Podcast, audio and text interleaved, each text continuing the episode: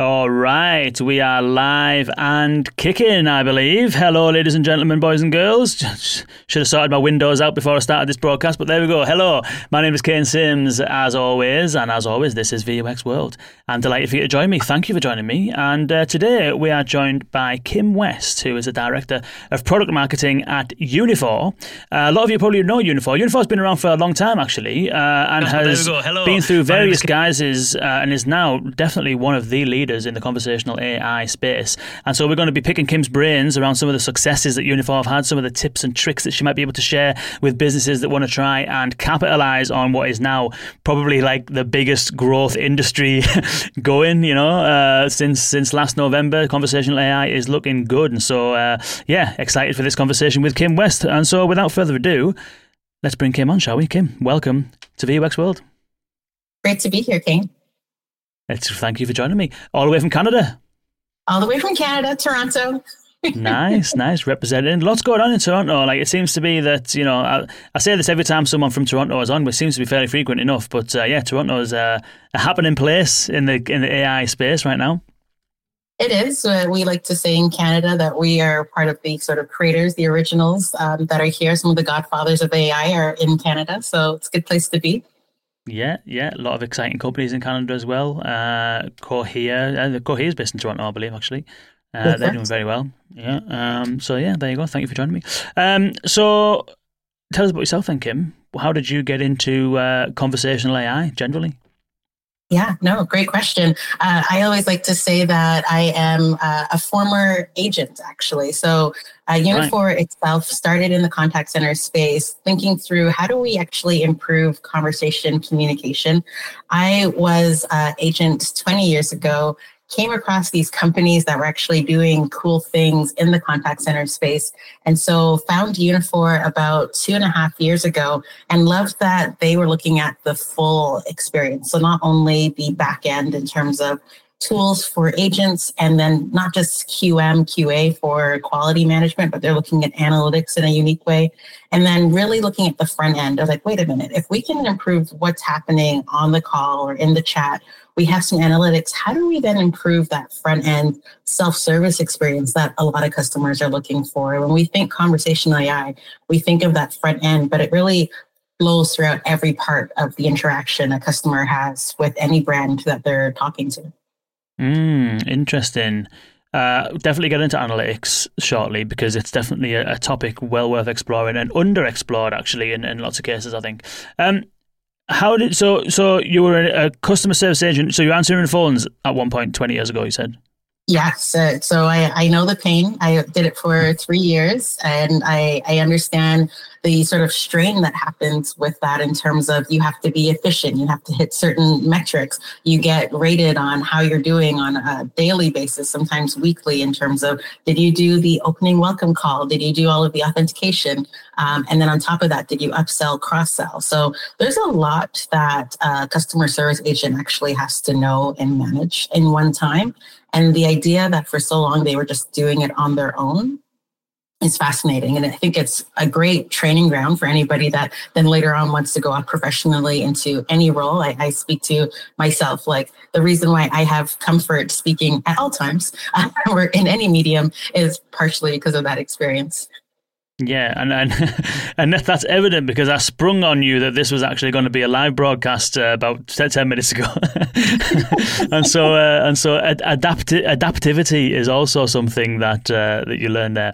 Uh, it's interesting because we had the conversation with Sham Aziz from Selfridges last week on the podcast, and it touched on on these exact issues, not issues, but these exact points, which is that having that foundation in customer service, answering calls, speaking to customers, teaches you so much about kind of like business in general and gives you a lot of foundational skills that you can use uh, for everything else beyond that, you know. And in fact, Sham was saying that he thinks that spending time in customer service should basically be kind of like either like an apprentice or like a mandatory requirement of entering the workplace in general because of how much value there is to be learnt there.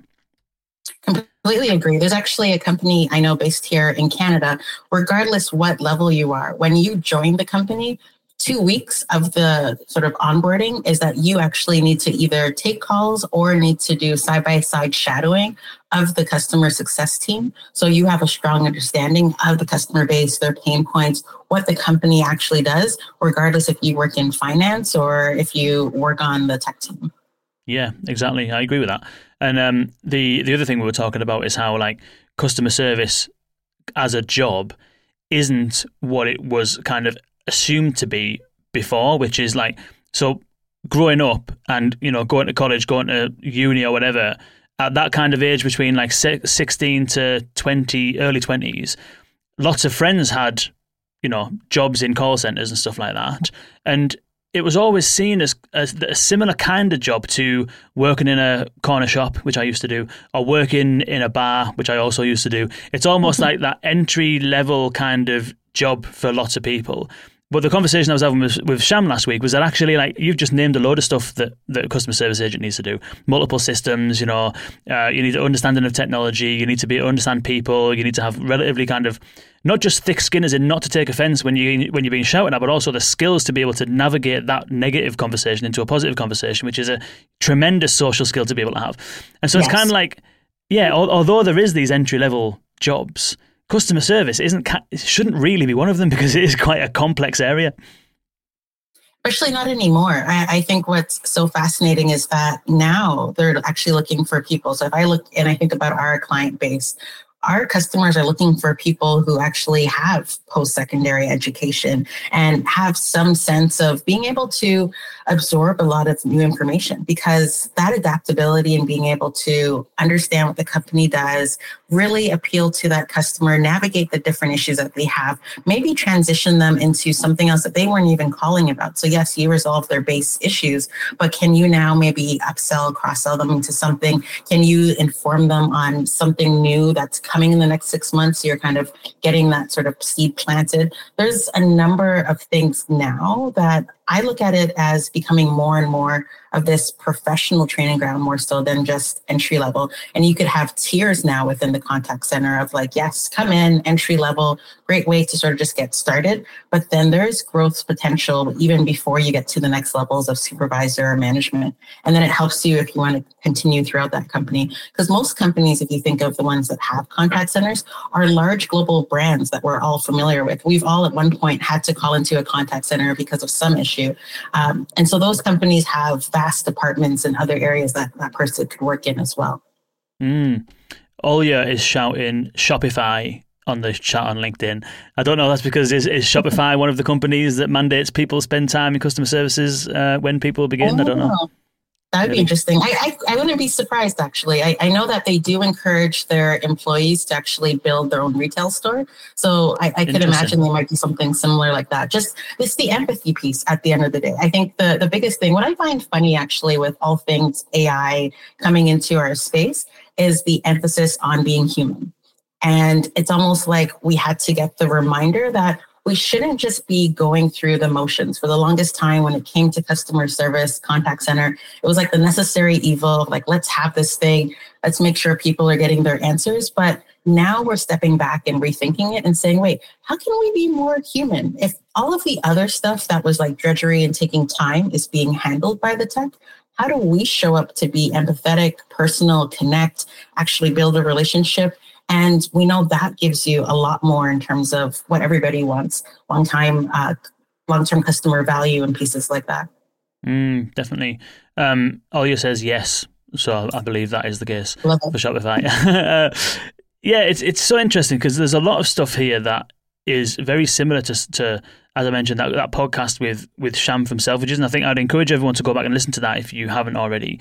Um, because what's interesting is you're saying a very similar kind of very similar narrative, which is around AI being a tool there to help people fundamentally, creating the capacity, taking away the drudge work, drudge work, and then creating the capacity to for us to do more.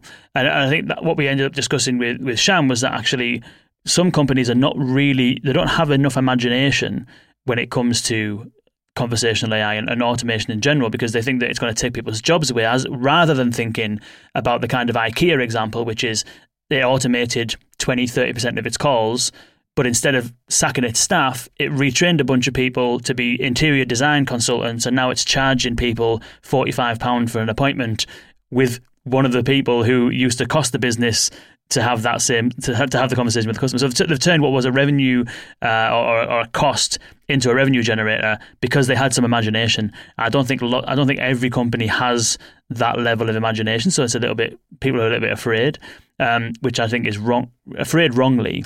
And what was interesting, I'll mention this one anecdote because and, and, then we'll, we'll, we'll, move on. But there were, I was mm-hmm. talking to Claude the other week, right? I don't know if you've ex- have you experienced Claude from Anthropic yet? No. It's really interesting.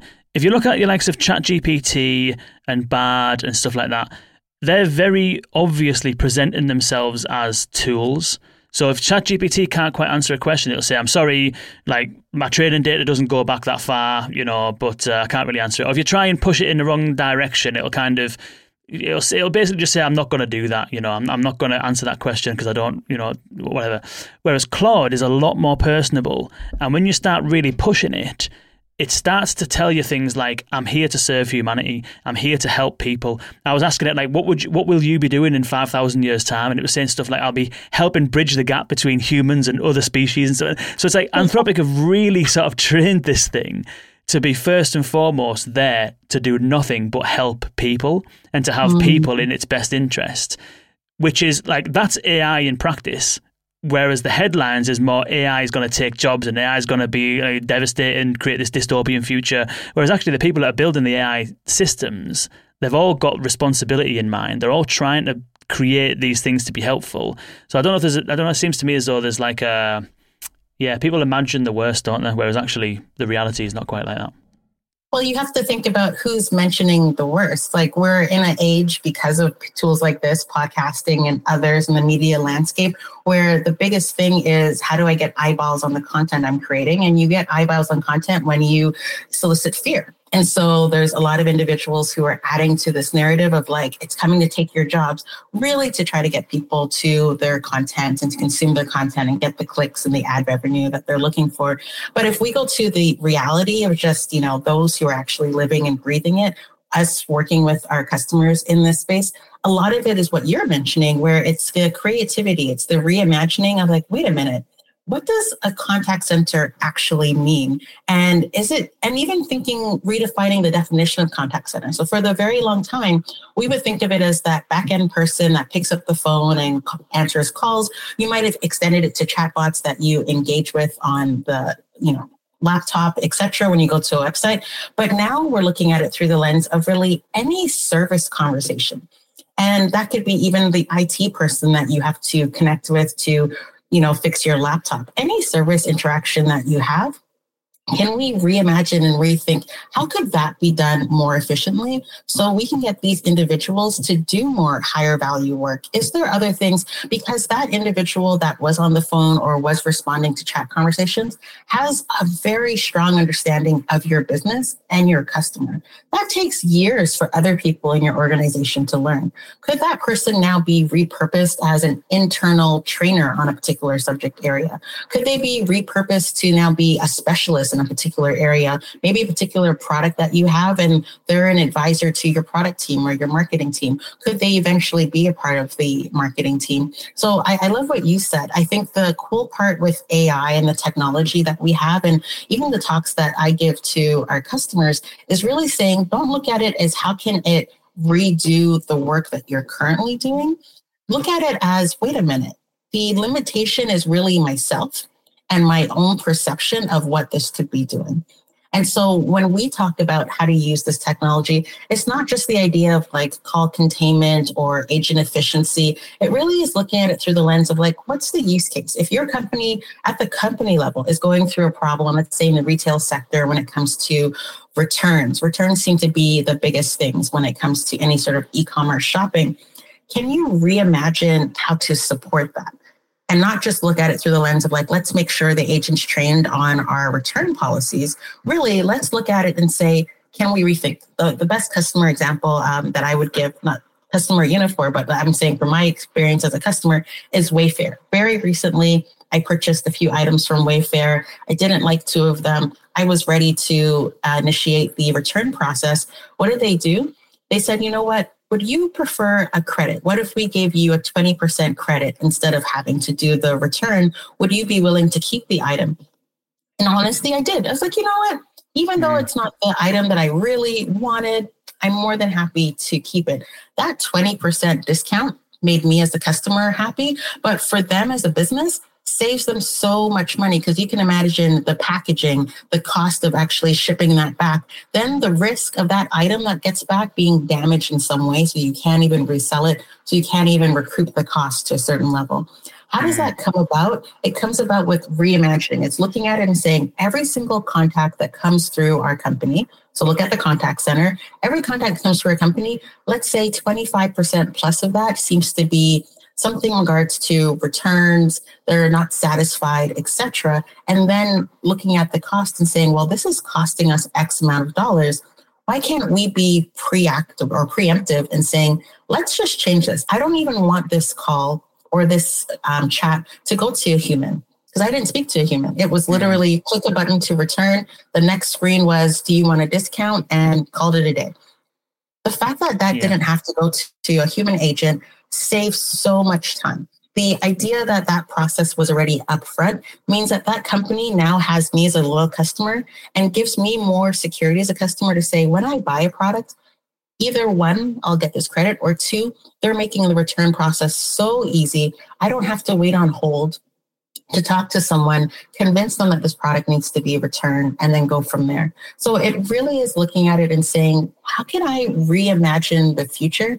And how can I redeploy the individuals I do have in my organization? There's so many other roles. Like for me, this is very similar in introducing the internet or even the industrial revolution. Yes, roles and jobs were replaced and changed, but new ones came about. There's jobs now that never existed before. That's where we're at. There's people who are now saying that they're specialists in being able to create the prompts for ChatGPT. That's already becoming its own stream. There's other streams of roles that could happen. I think that's fascinating. That same person in the contact center could be your best resource on social media and building a mm. better community for you. So really thinking through what does that mean? I, one, one thing I'll say before we continue here is I'm also seeing customers where they're relooking at their full org and saying, well, instead of having it where it's a chief marketing officer and it's a chief, um, you know, customer officer, what if we pull that together and why don't we have it so that there's one person responsible for the entire customer experience? And when you start to align that, then there's no longer this silo of like, I own this part of it and I own the sort of in person retail part, and that person owns the online retail part. If they all just together under one head own the customer experience, it starts to then force people to rethink oh, wait a minute, shouldn't this be connected? Why is our in store experience so choppy versus online or vice versa? And who are the people that we need in place to now make this more seamless? Mm, very interesting. The um, the whole concept of having someone ultimately responsible for CX reminds me a lot of when when I first started like properly learning the theory behind marketing. So I, I went to uni to do music didn't think there was a career in that, so I, ended up dropping out, and I went back later to study marketing as a way of learning how to sell music, which again didn't work out. But anyway, so like so um, the thing with with marketing, I realized is that I, I, left that and I worked at a few marketing agencies and stuff like that, and, and I, my kind of assessment of what marketing is was that marketing is everything because marketing touches everything your pricing strategy, your product strategy. Every time your brand meets your customer, that's a brand engagement, that's marketing. It's like everything was marketing. And then and now I, I sort of think the same about customer experience, which is that mm-hmm. everything is customer experience. Every time that your customer meets your brand, whether it's on your product, whether it's a service based thing, or it's before, after sale, wherever that is, it's all customer experience, you know.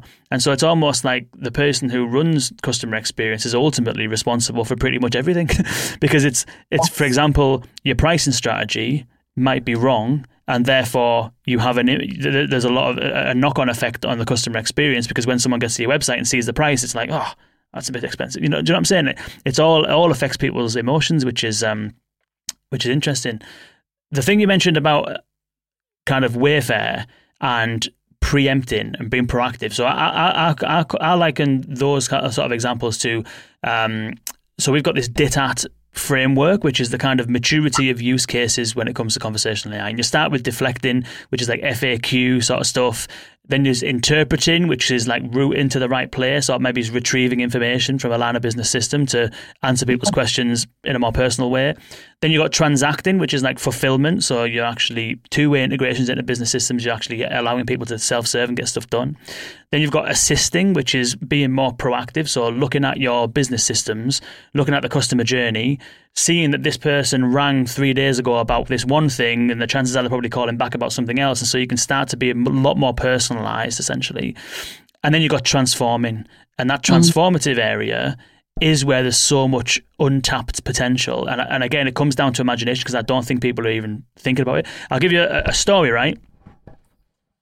I bought these the other day, right? I was I had my eye on these for a long time they weren't coming out. I was looking for the, the release date. These these nice Air Max Ooh, uh, okay. Air Max ones, right? Beautiful trainer or sneaker, should I say? And uh, so I go onto the End website. I actually went on the Nike website first, and it sold out on all. Apart, everything was sold out apart from size sevens, which don't fit me. So I go to End after searching a few different places, and I find that they've got the they've got the, got them in stock, right, in my size. I then bought the trainers come off the uh, thingy, went back to the homepage. And on the homepage, I saw this big, you know, in-app deal, save fifteen percent. I thought, eh, you could, you could have told me that before I bought them. So I thought I'll try and cancel my order. No way of cancelling my order. Thought, right, what am I going to do then? So I had to, so I had to buy them again using the discount, right? And I thought I'll just return the other ones because you know I've got X time to return. I'll just return them. So I, I bought them again, used the discount, and straight away I sent an email to the info email. I said, I've just bought these trainers at this price. This is my order number. I want to cancel. Now, there's step one opportunity, right? That email could quite easily just be an automated email that picks up that I want to cancel, runs and makes the cancellation, stops all contact beyond that. Yeah. Doesn't need a person, doesn't need someone to be involved. Just needs to recognize it was a very simple email. I've just ordered this. Here's my order number. I want to cancel. Simple as that. There's opportunity number one. Instead, it took it took a day for someone to get back to me and say, uh, "Sorry, you can't you can't cancel if it's after the first hour," and so you'll have to oh. just send them back. yeah. So I okay, I'll just send them back then. So this morning they arrived. Oh, you have two. and here they are. and they're just going to go straight back, right? They're just sending them straight back. Now, this is where the transformative part comes, right? Because I've all it takes is for a text message to come through here from End, the, the brand, saying, Hey, we got your email about cancelling. Um, turns out you know my browsing history, you know exactly what I've been looking at. You could quite easily say we're going to extend extend this app offer, or in fact we're going to discount another ten percent, uh, and if on, on these sneakers that you know I've been looking at. Right, this could easily be done over a text message because because you wanted to uh, re- return the items, we, we, instead what we're going to do is we're going to give you a, a, discount for the for the amount of those sneakers with some more discount on these sneakers you've been looking at, and therefore I'll still send them back, but I won't get the money back. I'll just basically they'll keep my money. The alternative, which is what's going to happen right now, is I'm going to send these back and I'm going to get a refund, and they're going to lose that that money. So they could quite easily just do an outbound text message, give me a, a, a sweeten the deal to try and keep hold of my money. Just swap the trainers for another pair of trainers, give me a little discount, and you probably keep hold of the money. That's something where I'd consider more of a sort of you know transformative use case because the amount of times retailers get stuff sent back, and that's money that they're going to have to then pay back out to people. Whereas they've got the revenue, they've got the money. All they need to do is just try and sweeten the deal to have people keep hold, or maybe they'll still send the item back, but keep hold of the revenue. You know, give them a different product, give them another deal.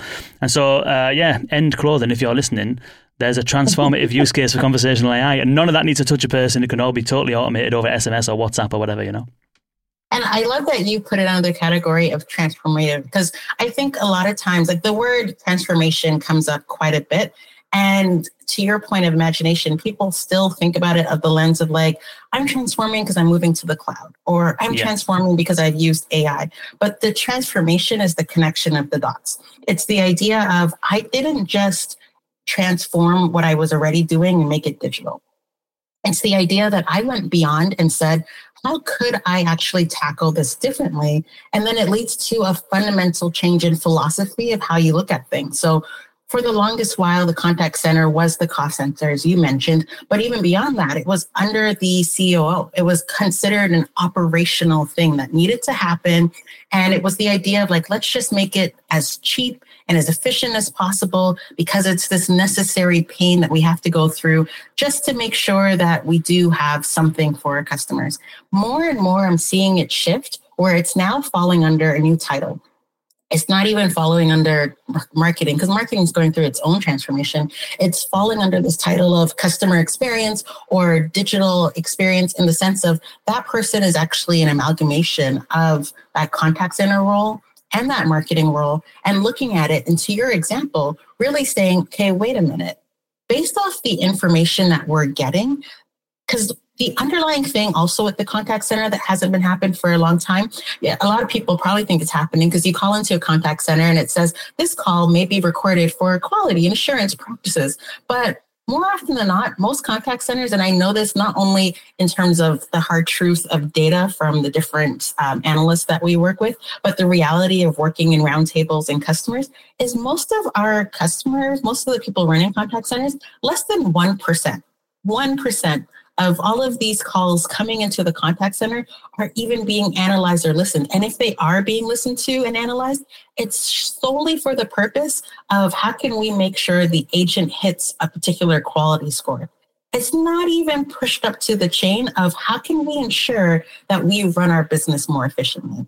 And so slowly there's this fundamental change of like, wait a minute, there is this thing within the contact center, a lot of people like the term voice of the customer. For the longest while, voice of the customer was like, let's do uh, these roundtables with our customers. Let's do focus groups. Let's do surveys. Let's try to listen on social. But they weren't listening to the gold mine within their own organization, which was every single interaction with their customer.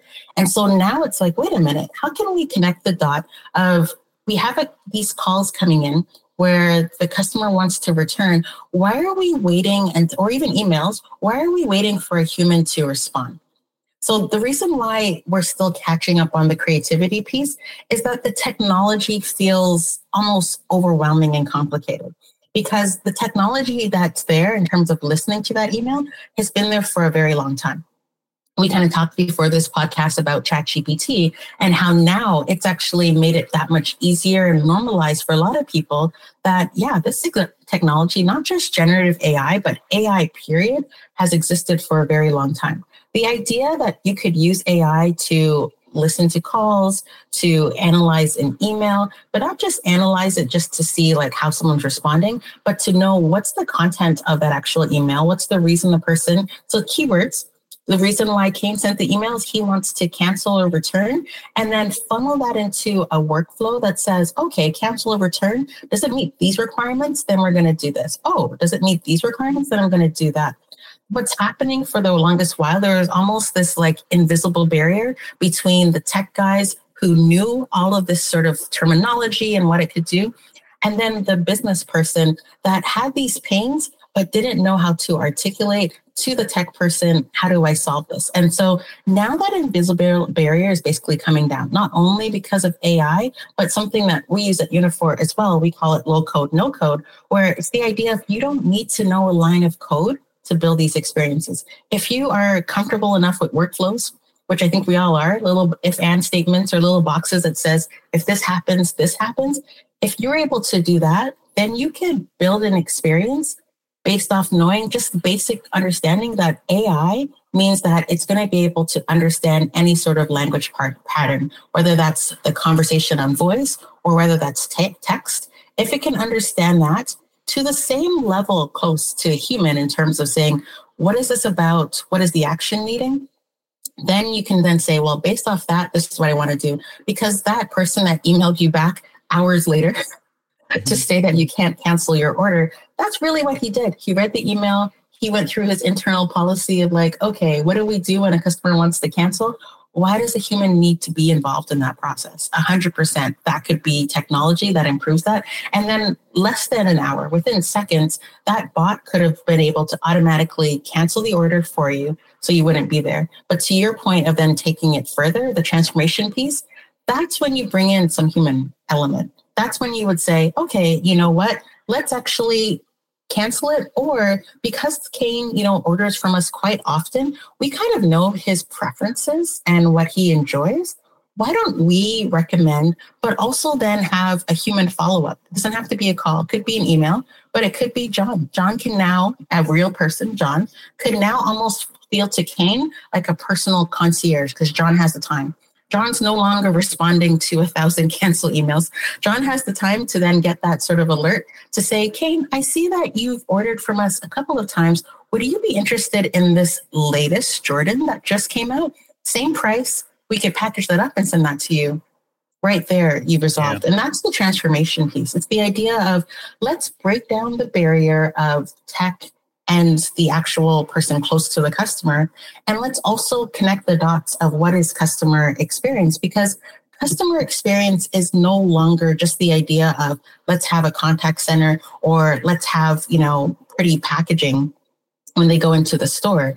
Every single touch point, not only in terms of chatbot and human, but from the moment they see your commercial, the moment they walk by your store, when they interact with an ad, every piece of those things are customer experience. What are you doing? And how are you using the intel from your contact center and other spaces to ensure that it's so seamless and you're so consistent with the brand story that you're telling that it tells itself? Because then you have customers like me who are telling the story on your behalf because I had a great experience. Exactly. Very well put. Very well put. You, you alluded to analytics uh, a couple of times there, and and you know, as I said, it's one of the most underutilized and untapped areas, I think, of conversational AI.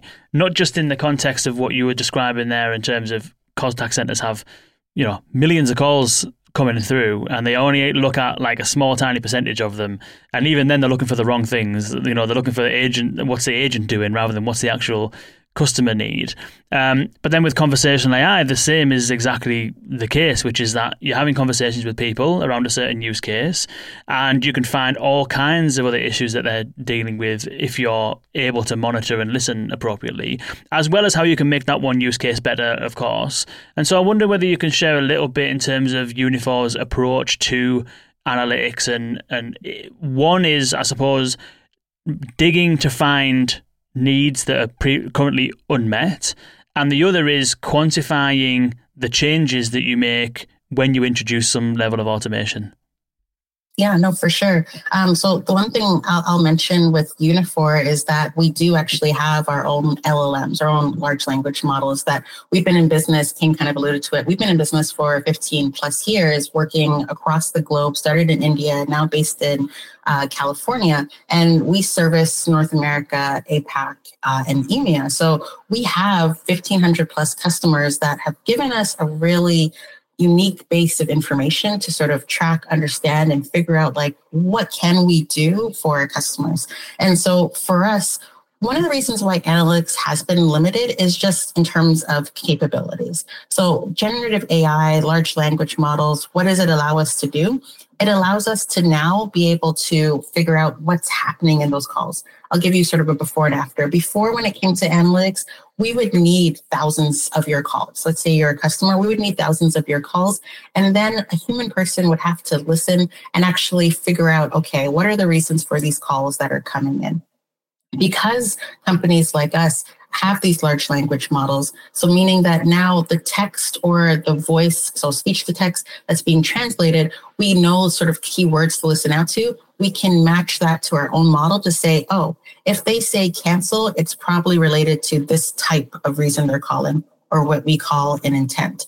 And so, what we are now able to do because of our own internal capabilities is what we call intent mining. And what that means is that instead of just listening to the call and it being a person tracking through, when it's AI being applied to it, so the AI is listening to the call, or it could be transcripts as well, it's going through that and saying, okay, here's what we're seeing. We can actually pre categorize. Before the other way, the human was basically saying, You tell us what you think the top drivers are, and we'll listen for that. Now, the opposite way is the AI saying, You don't have to tell us anything. We're going to listen and we're going to be able to categorize what are the top reasons people are calling. Why is that valuable? Because we have bias. So, as a human, as a person managing a contact center, you might have assumed and would have told your company that's doing analytics on your behalf to listen for these particular call drivers or listen for these particular keywords. And that's all you would have gotten. They would just give you back what you were looking for.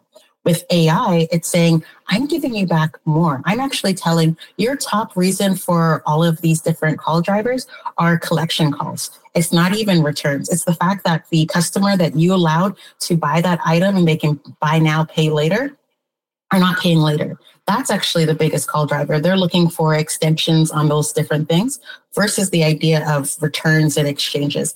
And then it's giving you a different layer depending on the company you're working with. With Uniphore, not only is it AI, but we actually take a lens, what we call sentiment analysis, to get a sense of like, okay, yes, here's the different calls that are coming in, but what's the sentiment attached to this? And this is important because it helps you figure out should this particular type of call be handled by a bot? Or should it be handled by a human? Because depending on the complexity and the emotion that's happening in those calls, for example, going back to collections, then there are going to be certain instances where you could say, all right, at a certain part of the collection call, let's say they're only 30 days overdue and your company policy is we're going to extend them 15 days. There's not much emotion then. That there's not much negotiating that that customer needs. They're happy. They speak to a bot, and you could then give them that extension. But if it's they're 90 days overdue, you're now about to send them over to the collection agency there's probably more negotiating. There's probably more emotion. They 100% do not want to speak to an automated bot, whether text or voice. They want to speak to a human. And then that human, you might give, because of your own internal business policies, some sort of leeway of like, okay, here's some other characteristics or factors to take into account on how you're going to treat this customer. And it comes down to some individual pieces. Maybe they're a long-standing customer for five years. They had some other interactions with us, but there's going to be a human piece that you want to bring in. The idea for us when it comes to analytics is really saying, let's use it to help us figure out what type of transformative experience we should be creating and not to just have this one size paintbrush of like, we're going to automate just to automate. We're going to make sure that we drive to this metric internally of call deflection because we're trying to reduce costs. No, we're going to do it in a way that balances the customer experience with the need of this operational efficiency. And so we're going to say, let's take 80% of these types of calls. Now the analytics can analyze that for you and say, here's the calls where you're going to have the best success at actually call containment self-service and the customer actually doesn't want to talk to you anyways. So they're going to be very happy going through this process. You've met your you've met your internal metric. And then here's the ones that you do want to send to an agent that are maybe a bit more complex take a bit more information needed and you're still going to be able to service those at a high level and at a reduced cost because there's less of the other calls coming in. So that's one way just looking at the contact center where analytics can be transformed. One thing that we've seen though, so we work with a number of different industries. One that I've worked with recently that I thought was interesting was on the tech side. So this is IT help desk. As I mentioned, the definition of contact center is now expanding. People don't necessarily think of IT help desk as contact center. That's fine. Just think of it as a service experience. But what I found fascinating is they were using analytics to say, we're listening to, and for them, it was emails coming in. They had a ticketing system. We're tracking every single email that comes in, and we're getting a sense of why customers are emailing us, whether it's, you know, the service board is kind of knocking down over and over again, or particular software that they downloaded didn't actually work. We're not just using that to improve the IT person that's responding on the other end. We're sending that to our product team it's actually informing the roadmap of how do we then in the future roll out new patches? How do we then think about the new features we should be adding to the product? And I found that fascinating. I got excited when I heard that use case because I thought, wow, well, here's a company thinking out of the box because They said, we have this gold mine of data. Why are we just using it to improve service? We can use it to improve product. And I, I thought that was fascinating. Mm, definitely. And, and that's one of the one of the benefits actually of, of deploying those kind of conversational solutions is that you, you alluded to it there anyway, which is um, Matt Dixon's kind of angle, which is like your customers don't want to call you anyway. And anything that any effort they have to put into contacting you is effort wasted. It's effort that they could have been putting into their work, their family, their whatever it might be. And so anything you can do to reduce that effort is good. But anything you can do to prevent that conversation in the first place is even better. And so, if you can use that data to figure out what's going wrong, put an end to what's going wrong before, and therefore reducing the, the need to contact in the first place. A lot of people, I think, that work in conversational AI are, are a little bit sort of almost like reluctant to to be looking at that specifically because it's negating the need to design a conversation if you don't need to have the conversation in the first place. But that's kind of the reality of it, you know, like, and, and that's what that data is, is really good for. Um, so, so let's just, let's, let's say then that we've used some technology to identify call drivers. We've prioritized some fixes. We've prioritized some automation opportunities. We then go ahead and design and implement some automation uh, activities. How mm-hmm. does Uniphore kind of measure the impact of those things? What kind of what do you we we spoke about containment a little while back. It might have even been before we started the broadcast, which is that a lot of brand, a lot of brands still view containment as a positive metric. Um, it's a little pet peeve of mine because I think there's a lot more to it than that. And containment, any anyone can create a bot that contains. It could be the worst bot in the world, and it will contain pretty successfully. so I'm just curious about how does Uniphore approach measuring the impact and analyzing the impact of automation efforts.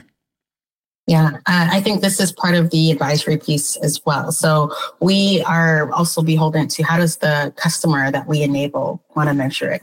So we look at it through a box of sort of four areas. It's going to be customer experience. So you think of your NPS CSAT scores. It's going to be employee experience. So you can look at it from the um, on ramping time. How do we reduce that? The churn of the employee operational efficiency, that's where you get the things that I think everybody's comfortable with because that's where contact center was for so long. It's call containment, it's HT, it's FCR, it's all of those pieces. And then we look at the revenue side because more and more, because this opportunity is opening up of the agent becoming free, it really is looking and saying, okay, well, if we can be personal, if the agent does have some time to actually think through other ways to service the customer, can we upsell and cross sell? And so then looking at some metrics in terms of what's the uplift there.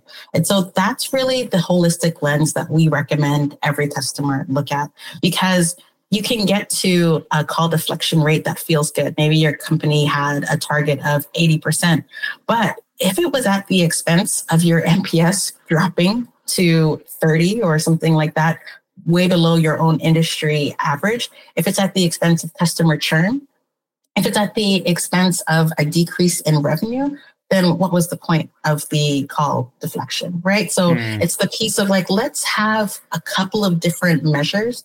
That's going to be the idea of success. So what I always say is like, let's have a priority on customer experience and employee experience without the sacrifice to your bottom line, and that bottom line being operational efficiency and revenue. Because the other piece that's been the reality for a very long time in contact center is also the churn rate of agents. So mm. it's, as we mentioned, it's an entry level role. It's also a very chaotic role. There's a lot of information being thrown at you and a lot of expectation at you. A number of people burn out after a while.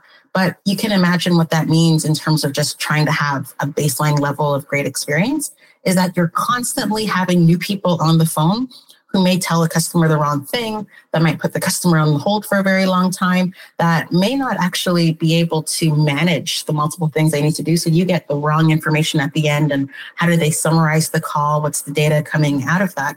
So you want to, as much as possible, retain those agents so that there can be some knowledge sharing. So when they move up the chain, they can actually come back and help anybody new that's coming in as well. So there's a couple of different angles. And for us, more often than not, we find prioritizing that back end piece of ensuring the agent has the tools that they need, that they feel comfortable, that they know that they're not just being measured on those QA operational efficiency scores, but there's other things that can factor into their own development, like how long are, does it take for them to onboard? What are they doing in terms of maybe some incentives, cross sell, upsell of a new promotion going on? That's going to have downstream impacts on the other pieces of the customer feeling good because the customer is getting a great experience consistently, whether it is a self service experience or an agent one. You're hitting your ops metrics and you're getting to revenue. Mm, nice. What percentage, kind of like, if you were to look at all of Uniphore's clients, what sort of like percentage do you think are deploying things like internal capabilities for like you mentioned IT support or HR so that and then you've got like agent assist capabilities mm-hmm. where the, the assistant is with the agent on the back end, helping the agent, as you said, like decreasing training time and stuff like that, versus the kind of like front end fulfillment automation sort of thing. I don't know if you could help share where you see the market sort of demand being uh, based on the clients that you have. Yeah, no. So for us, I would say we have a high percentage on the back end. So we look at it together. Analytics for us is the baseline. So for us, analytics is that starting piece of understand. And so the majority of our customers have an analytics solution in place based on our recommendation of like, that's where you start to deploy the best self serve or agent experience. And what does that look like? And how should that be programmed? And how do you optimize it? Then I would say we have a very strong majority between self service and agent, a stronger majority on the agent side the main reason for this is not necessarily lack of customer appetite. If anything, it's a little bit of the market. So the idea of a chatbot and self-service has been there for a very long time. And people, if anything, are now just kind of tired of the generic chatbot of like, oh yeah, speak to a chatbot. It can only answer a couple of questions. And so it's not really deflecting anything. If anything, it's frustrating the customer because they still have to go to an agent. So what's happening is it's really the brands themselves saying, well, I'm not ready to try it because the, agent side of things is less risk. Me instituting a tool in the back end allows me to get a taste of what it looks like, what it feels like, what does it mean for the agent. And so the agent's my employee. I can kind of manage their adoption of this tool. If I have a self service tool, I'm putting my brand on the line. I'm putting that customer interaction on the line. And so for me to program that self service experience, it means that I need to have a strong sense of trust that this is going to give the best experience possible. And so a lot of our customers start with analytics, do the agent side, and then move to the self-serve side. And we recommend that as well. The positive is all of our tools are built on the same platform. And the main benefit of that is that the information that we're building, because much as we have our own models and we have it pre-trained for over 13 industries, there are unique things for each company. And so what you want to do is make sure that the model is now being added and enriched with your own knowledge base, the own new promotions that are coming every interaction that happens with the agent is fully training that model. And so that model can easily now be deployed when it comes to self service. So now you're not starting net new when you are ready to do a chat bot or a voice bot. It's actually working off of all of the information it got through the analytics, through the agent experience. And so now you can have more of a conversational experience. That's really our bread and butter is not just the program of self-serve experience of yes and no or simple FAQs, but really looking at how can self-service be more conversational? How can it actually provide the credit on the account? How can it actually update the, the address? How can it take action on your behalf? And even more so, one of the things, even outside of AI, that we do with our self service is we have a visual component to it. So if you're not on chat, but you want to call into the IVR and you want to schedule an appointment, it's super annoying to schedule an appointment when you have to give the date in sort of their format of like 11, 06, 23. The idea of being able to be on the phone with the chatbot, it sends you a text and then you can visually select the options. You could sign terms and conditions. You can select the date so you can schedule an appointment. All of those things now factor into us having a best, better self serve. So then there is, I would say, a third of our customers there with more and more coming on board because of having that flow of like, how do we create the best experience? To your point, how do we create that transformation experience? It's us sort of stepping back, understanding it, really thinking through what are the reasons people are calling in, how do they want to be treated, and then programming a better self serve experience that feels almost human like, but is proactive, preemptive in a lot of ways. Mm, nice, nice. And so if a client came to you with that use case of the internal kind of agent assistive uh, solution, because um, the thing is, you've got different ways of of doing it, haven't you? You've, you've got kind of like in terms of your approach to AI automation, you've got the internal stuff, as we, as we mentioned, the AI, the the help desk and stuff like that. Uh, then you've got width versus uh, depth, breadth versus depth, rather.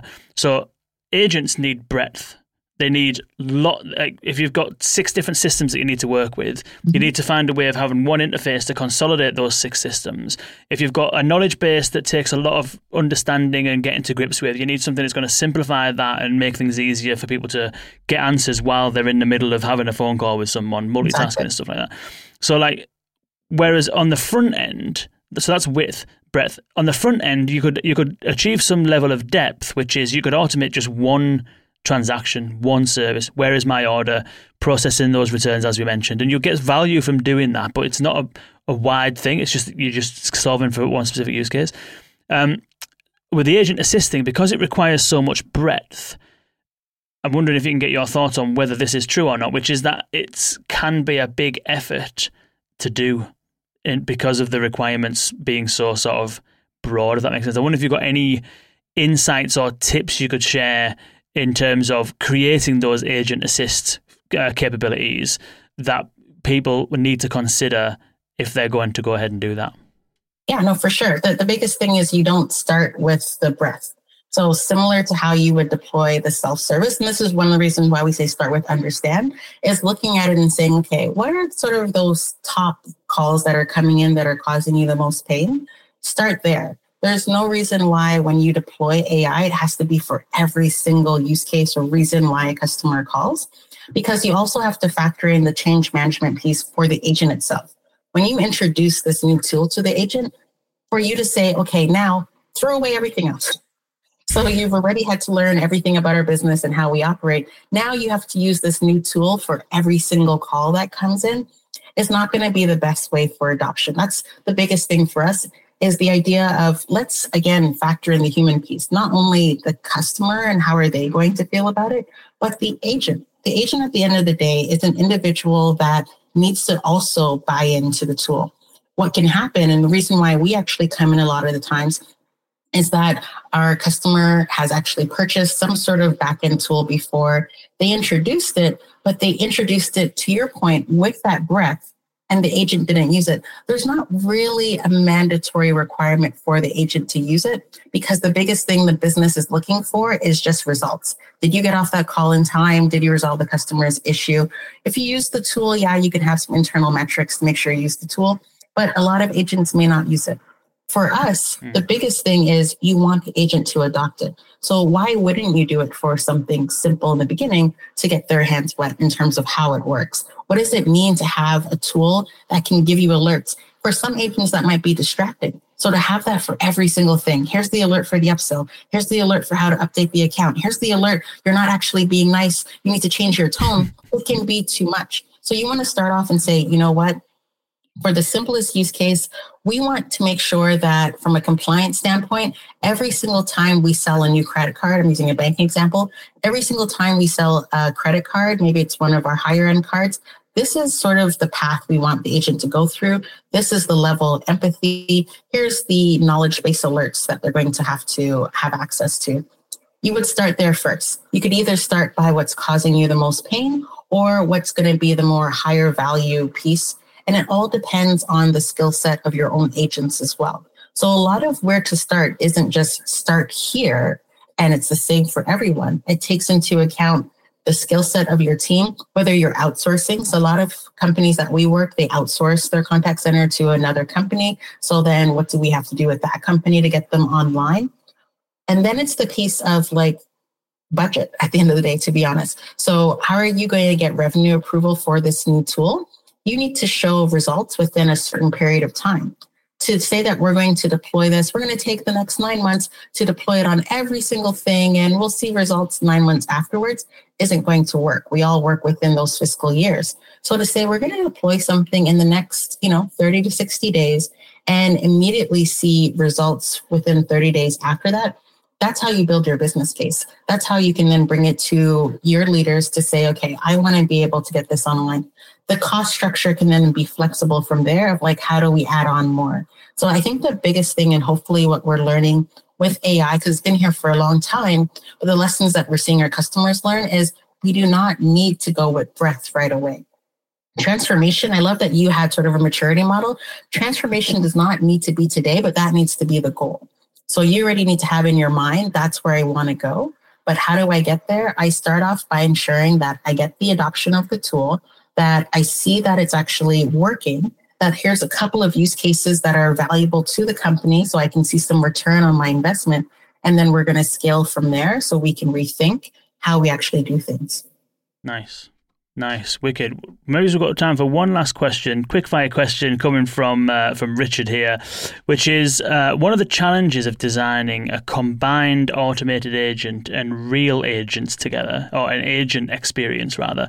So you've got the, the, the behind the scenes agent experience and the front end um, customer experience one of the one of the challenges of, of, of, combining those two is the varied mindsets of customers.